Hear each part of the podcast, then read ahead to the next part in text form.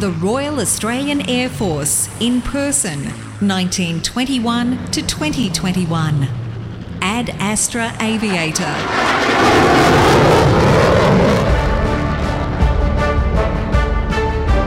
This is a series of podcasts recounting the personal stories of veterans and their families.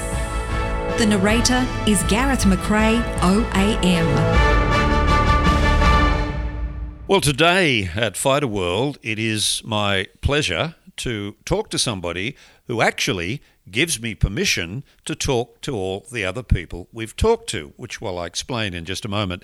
If you are listening for the first time and you're listening on a podcast, and you're still at school or you're at university and you haven't actually made a decision as to what career to follow, I would ask, even though I'm not in the Defence Forces, I would ask that you consider the Army, the Navy, and the Air Force as a possible career because it can help you in so many ways apart from making you a, a better person.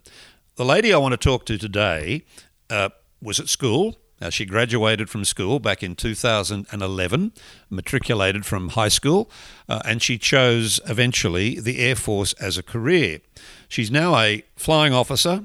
Uh, she in is in what was once called an admino office, but she's now a PCO, which she's going to explain, and her name is Bronwyn Marchant. Bronwyn, nice to have your company. Thank you so much for having me. Why did you join the Air Force? Uh, so, uh, initially, when I was in school, um, I didn't really know what I wanted to do. And um, I initially went on to university, like most people did. Um, I was studying finance and I was halfway through my degree and thought, you know what, this isn't what I want to do for the rest of my life. Yeah. uh, so I made the decision then to um, look into Air Force. What were your strengths in year 12, 11, and 12? What were, you, what were your subject choices? Uh, so I was actually doing physics and maths, uh, which both were very desirable for Air Force. I thoroughly enjoyed both of those um, subjects Yeah. and apparently was quite good at them. So I actually majored in physics and maths um, while I was in college. What was your ATAR? Uh, I don't remember at the off my uh, at the top of my head. Uh, it was Well, good enough to get it into got uni. you into uni, so it got you into finance. it was nothing impressive. Well, with a physics and maths background, though, and choosing finance at the university, Mm. Yep. what, what was the turn off with finance? I was actually working in finance at the time. Uh, I loved the company I was working for, really enjoyed what we did, working in suicide prevention, but the actual day to day work of finance just wasn't for me. It wasn't enough excitement. Uh, I was actually working one day uh, in the office, and we, where we were based, we were near the airport. And I was sitting there one day, looked up, saw a KC 30 flying into the Canberra airport, and I thought, that's what I want to do. That is where the excitement is. Seeing the plane fly, why did Mm. that turn you on to, to aircraft? Uh, I loved the sound of them, as silly as that sounds. I loved hearing the planes fly over. I'd get so excited. I'd sit there, look out my window every time I would hear a plane fly over. Um, when I was 18, I actually did two um, joy flights in a um, Citabria aircraft and um, just enjoyed it. Thought it was the, this is the best thing ever. This is before you And- joined. the- Correct. yeah, yeah, So growing up, and um, that was where my passion for flying and subsequently Air Force started. You're at uni still, and you see the aircraft, and that Mm. turns you on to wanting to join the Air Force. So, so what were the steps? How did you go about it? Uh, so I literally, as I was sitting there, saw the KC-30 flyover, logged onto uh, Air Force webpage, was looking through Immediately. Immediately, as I was sitting there, saw it. I w- went. I wonder what that aircraft is.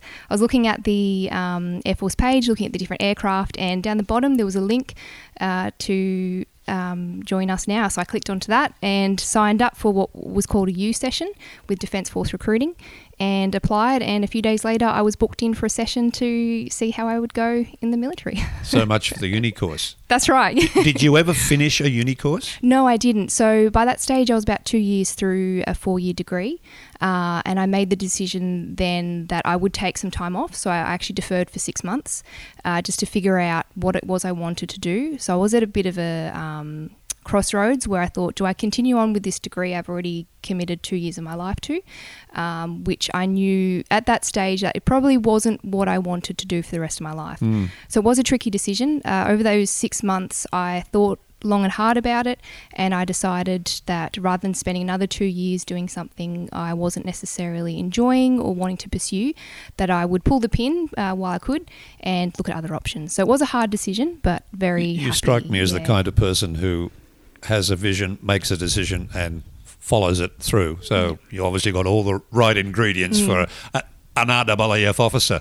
um, all right, you've joined. Yes. You're now in the Air Force. Um, there are many paths you can take within the Air Force. You can ground crew, you can be a mechanic, you can be a pilot, you can be whatever. What was your dream and why? Uh, so my dream was to fly, so I did want to be a pilot. Uh, unfortunately, through the recruiting process, it became apparent to me that that wasn't possible.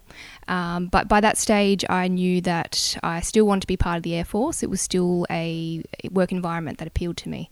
Um, so Stop. What appealed to you? When you say appeal to you, why? yeah, what? Yeah, so I guess the camaraderie of Air Force and my whole way through the recruiting process, um, everyone was so friendly and kind and just had this instant um, appeal that you were joining something amazing. So I thought, I want to be part of that. No matter how it is, that's what I want to be part of. Right, okay.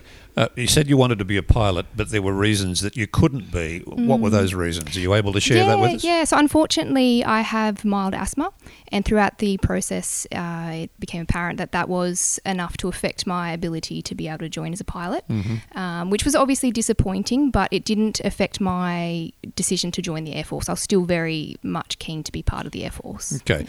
All right, so that door closes. Mm-hmm. That must have been mildly disappointing. Yeah, yeah, it was at the time. Um, I obviously had put a lot of time and energy into wanting to be a pilot and, and pursuing that. Um, so it, it was a bit of a hit at the time, um, but I was very excited that I still had opportunities in the Air Force. It wasn't a closed door completely, it just limited uh, what positions I could apply for. So, how did the RAAF open doors to other possibilities for you? What Mm. was the process of, oh, I can't be a pilot, but what was the next step? Yeah, so during that process, um, when I went through what we called the YOU Session, I actually had a print off of all the op- uh, all the jobs I could apply for, and um, through that pro- sort of process of elimination, obviously couldn't go pilot, or a few other aircrew jobs um, were off the table. Um, but PCO was, um, or personnel capability officer, was one of the jobs that came up, and that interested me based on my background. I had worked in finance um, previously while I was at uni. I was working part time, and I had experience in an office environment managing people in a um, human resource space. Just tell me what the um, criteria are for a PCO person. Well, you've, you've said what the initials stand for, but Yeah. what's the job description? Yeah, so essentially, it's you're one of the unit executives um, at a squadron or unit, and you provide support to the executive team, um, including the commanding officer. So whether that be um, interpreting policy to help with decision making, um, or you manage the budget. Um, so obviously, my financial background um, assisted with that, um, and you also take care of people from a welfare perspective as well. Um, so you look after the unit welfare, uh, provide advice and support to the unit members as well. Okay. Yeah. The, the, you're in the youth section, the door to being a pilot's closed, PCO you choose. Now, obviously, you after nine years in the RAAF, Mm. you're now you've advanced in that well. But what are the steps leading up to where you are now? What was it like when you first? All right, I'm in PCO. What do I do? Yeah, so um, in terms of um, the recruitment process, one of the items was um, to have a degree, which of course at the time I didn't have because I had pulled out of, out of uni. Um, so um, going through that, I did justify, you know, that I had the experience and whatnot to get, get through. Um, so obviously, once I got to the unit, uh, I learned a lot about what the actual job was and um, how to manage people, uh, how to supervise uh, members, and then going from there, I did initial training, um, and that was a, I think it was, uh, I believe, a seven-week course where we learnt much uh, about what our duties actually are. Mm. Yeah. What have you got to have in? You talked about managing people, even Mm, yeah. in your role. What have you got to have inside as a male or a female Mm. to be able to successfully manage people and get the best out of them, what you want out of them? What what sort of ingredients does that make? Yeah, that, that's a good question. I think uh, from my experience, I found having compassion for people can go take you a long way. Uh, so giving people the time of day when they come in and, and talk to you about a problem, often it is quite personal. So I think having compassion, you know, simple things like turning away from your computer and actually engaging with those people really goes a long way. But then you also need to be quick at decision making. So if your commanding officer comes in and asks you a question, you need to be able to give him reliable information and have done your research. And what about if you give the wrong information? What does that make you feel like? Uh, You, you Uh, must. We all make mistakes. Yeah, that's right. Yeah, that's right. We all make mistakes. Um, that can be challenging when you make a mistake, and I certainly have made many mistakes. Uh, but it's just having uh, the the compassion, I suppose being able to own up to your mistake and say, you know what, did make a mistake, let's move on. Um, this is the correct information, or this is what we should do going forward. So yeah. admitting the mistake yeah. rather than hiding the mistake is is a leader is a leader quality that one should have. Absolutely, I, I definitely think so. Yeah. yeah. What have been the challenges in your early years as a PCO that you may be able to legitimately relate now without yeah. breaking any secrets. Yeah, absolutely. So I obviously went straight into the job. Um, I didn't actually have the degree, um, so already felt a little bit disadvantaged in some way. Uh, and when I posted into my first unit, I didn't actually have, uh, I hadn't completed the initial training. So for PCO, quite often you'll post in following your initial officer training, and a few weeks or a few months, in my case, down the track, you do your PCO initial training. Uh, so the biggest hurdle for me going into it was actually being able to admit I don't know something. And I found that very challenging to sometimes turn around when people would ask for advice or ask for information. Sometimes I'd feel almost embarrassed to say I didn't know the answer or I was only new. Uh, so my advice, I would often say, "I'll find out for you." well, that, well, that sounds and like that does the that does the job. But yeah. Uh, on a few occasions, I would find that sometimes it would actually be better to call up someone and ask for a bit of help, or um, to be honest with someone and say, "Oh, I, I don't actually know the answer to that. I will find out for you." That definitely definitely goes a long way. That really good politicians, mm. really good politicians who have that capacity to say to a, a, journalist, look, I, I don't have that information right now, but I will get the appropriate person to come back to you, or I will find out and come back to you. Absolutely. That is a good. That shows the person is sincere. Yeah. As long as they follow up. Absolutely. absolutely. and I think that's the important thing to follow up when you do tell someone you're going to find some information for them is to actually find that information and pass it on to them. How has the RAAF taken you all over Australia? Has it taken you anywhere else other than Williamtown? Uh, not yet. So I my first posting was in Sale. So I finished my initial officer training in Sale, um, and was posted to Central Flying School also in Sale. Um, so my uh, career hasn't taken me too many places yet. I was fortunate enough to go to um, RAAF Base Edinburgh in Adelaide with the Roulettes in the end of 2019 mm. um, for the air show over there. And so that was an amazing experience. I was so excited to get to travel with the roulettes and get to be part of an air show. Um, but of course, I haven't been able to do too much travel in the, the recent years. But my current job now will definitely take me around Australia.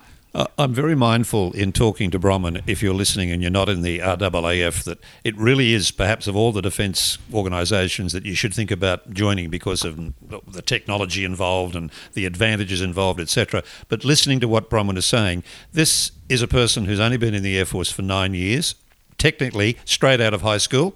Uh, Yes. Sorry, three years I've been in the, the Air Force. Three, three years. years. Sorry. Nine years since she left school, Correct, I should yeah. say. And only three years. She's already a flying officer. She's working as a PCO. She's in the RAAF. And you can hear from the enthusiasm in her voice that it really is a, a career that you should consider. Um, I've, someone told me that PCO used to be called admino. Correct, yeah. What was that and why did it change? So that was before my time admino, um, but my understanding is that it was a uh, separate job. So you were in charge of an orderly room and you, you managed administration of the, the unit.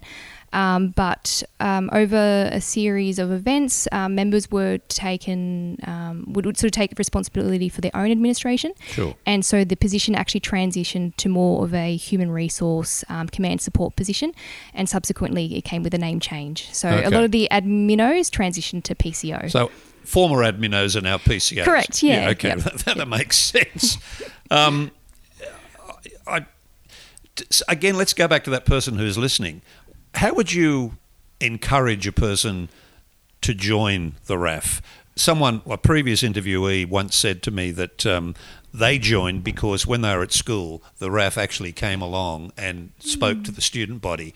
Um, when I went to school, that didn't happen for sure, and I don't know whether it still happens. So, you're now an ambassador for the RAAF. What would you say to this person why yeah. you should join? Yes, I'm in a similar situation where I was at school. We never had anyone come out from um, the Air Force or any other of the, the forces to come out and explain to us the process.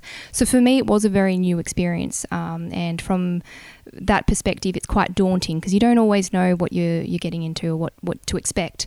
Um, I would recommend if it is something to, that interests you, have a look on the websites. There's a lot of information and resources on the um, defense website? correct on the RAAF website as well as the Defence Force recruiting. So there's excellent information that explains um, the different jobs and the recruiting process. There's actually a really good um, webpage on Defence Force recruiting that explains the process from start to finish. Uh, to help give you an understanding of what to expect. Um, the Air Force page also covers the different bases and where you can be posted um, and covers a few of the different units and aircraft. So it does help you to form a base understanding of what's involved in the Air Force. And I'll understand if you can't answer this question, but in your role, uh, for all of the uh, personnel that we access at Williamtown, you have to give us approval. What kinds of things do you have to look to before you say yes, Mister or Miss X can be interviewed? What what what are the what's the process? Yeah, I guess so. This is all only new to me as well. So I posted into this position for public affairs in January of this year. Um, so when we look for people who will be good for um, media involvement, we look at people that are enthusiastic, um, that want to share their experiences, want to talk about what they've um, done through their career. Um, we look for people that um, I think we discussed earlier about having a, a bit of a spark. Um, so someone that just can, you know, deliver their story in an exciting way um, and deliver messages um, to our listeners. I'm glad you approved you to talk to us today. You're- you're Happy to approve myself.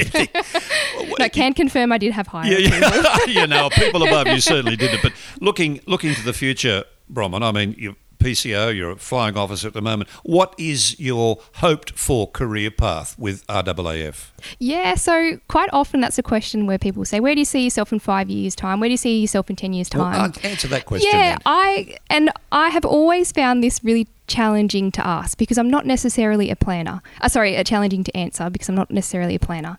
I always say I see myself taking opportunities as they come.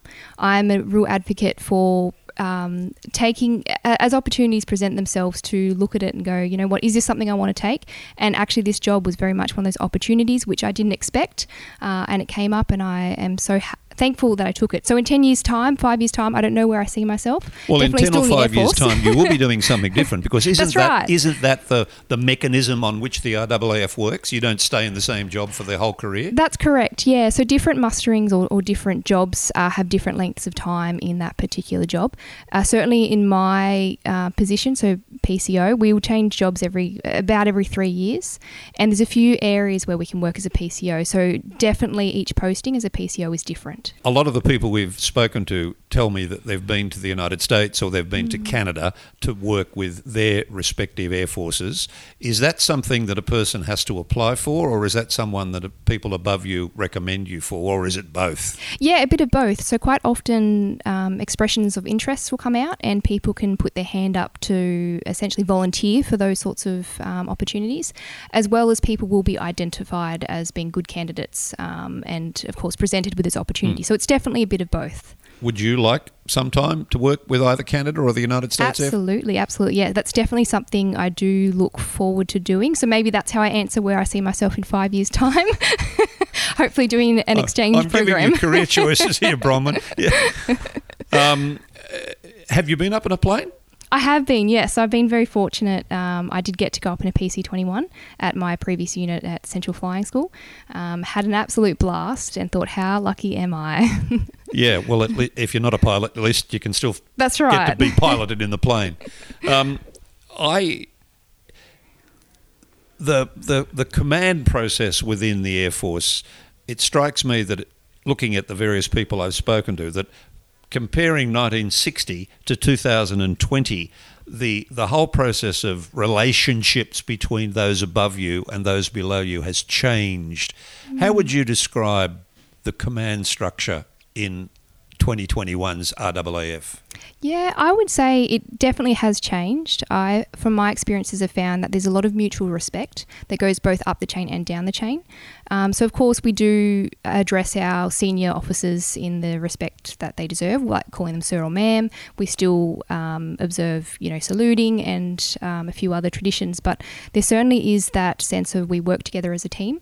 So, regardless of your rank, you're all here to achieve the same mission. Mm. you all have your place in the chain of command, but there certainly is that mutual respect for each other. Mm. Yeah. And what about the camaraderie across the for the defences, Army, yeah. Navy, Air Force? Yeah, so the camaraderie is definitely something that appealed to me and um, was part of my motivation for joining. So there is this instant bond between people that are in defence force. So you see another member in uniform and you go, "Hey, that's one of mine." so you, you have this instant become friends. Yeah, correct. That's right. Yeah. That's right. Uh, how important has Anzac and Remembrance Day been to you in your life? Yeah, so I, as a kid, remember getting up and um, going to watch the parade, and I was quite fortunate as a child, whereas the parade used to go right out the front of my house. Um, so I definitely have memories of that. Where was this? Um, in Bungendore. So I grew up in Bungendore in New South Wales. So small country town just out of Canberra.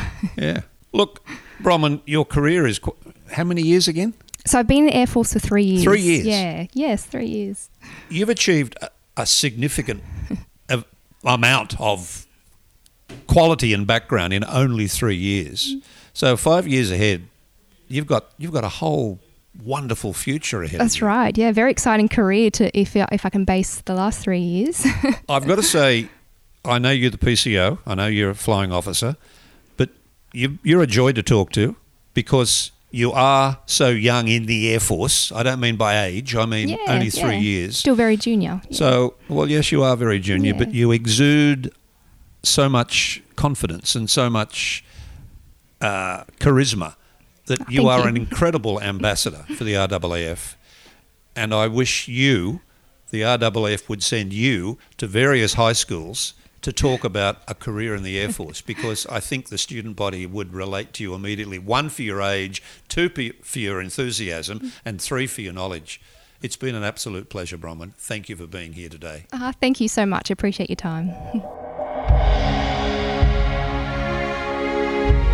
Globally, the RAAF has between 500 and 700 people on operations every day contributing to coalition operations, peacekeeping, and humanitarian and disaster relief.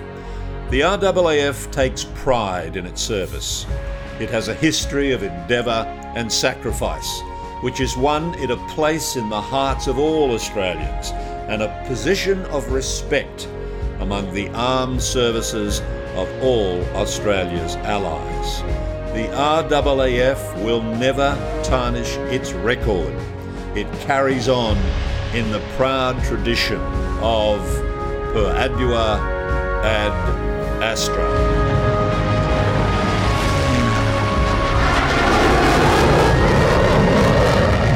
This is a series of podcasts recounting the personal stories of veterans and their families produced by Air Force Association New South Wales, which is a registered charity that focuses on the well-being of Air Force veterans and their families.